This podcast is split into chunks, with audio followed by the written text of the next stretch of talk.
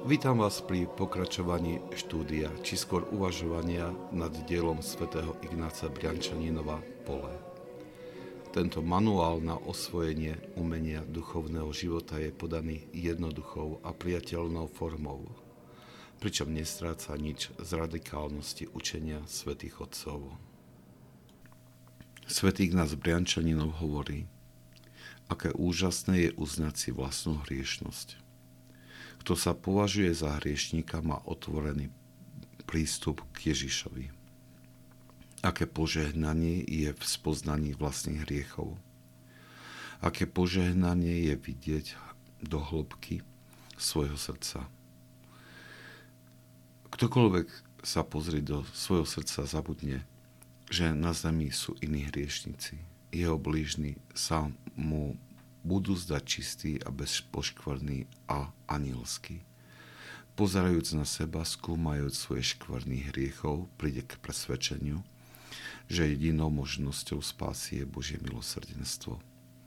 Je otrokom nie iba kvôli nedodržiavaniu Božích prikázaní, ale tiež z ich nedostatočnému naplňaniu, pretože jeho naplňanie je lepšie nazvať prekrútením prikázaním nakoľko potrebuje veľké milosrdenstvo, vylieva ho na tých, ktorí ho obklopujú.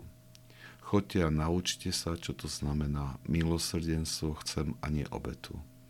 Neprišiel som volať spravodlivých, ale hriešnikov.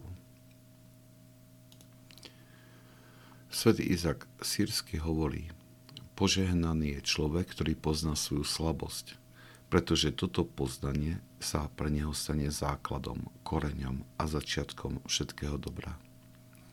Kedykoľvek človek skutočne začne vnímať svoju slabosť, v tom momente stiahne svoju dušu z každej formy nedbanlivosti, ktorá zatemňuje poznanie a začne si vážiť pozornosť svojho vnútra.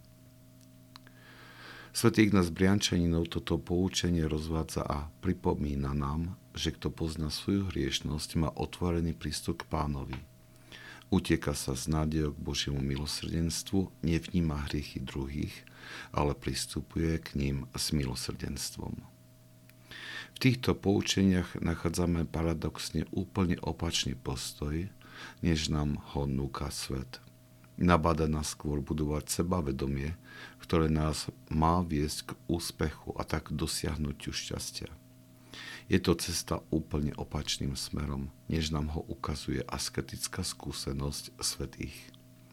Jej príťažlivosť je však tak lákavá, že ak chceme nasledovať skúsenosť svetých, musíme veľmi pozorne a často skúmať svoje srdce, tiež sa nedalo zlákať týmto pokušením.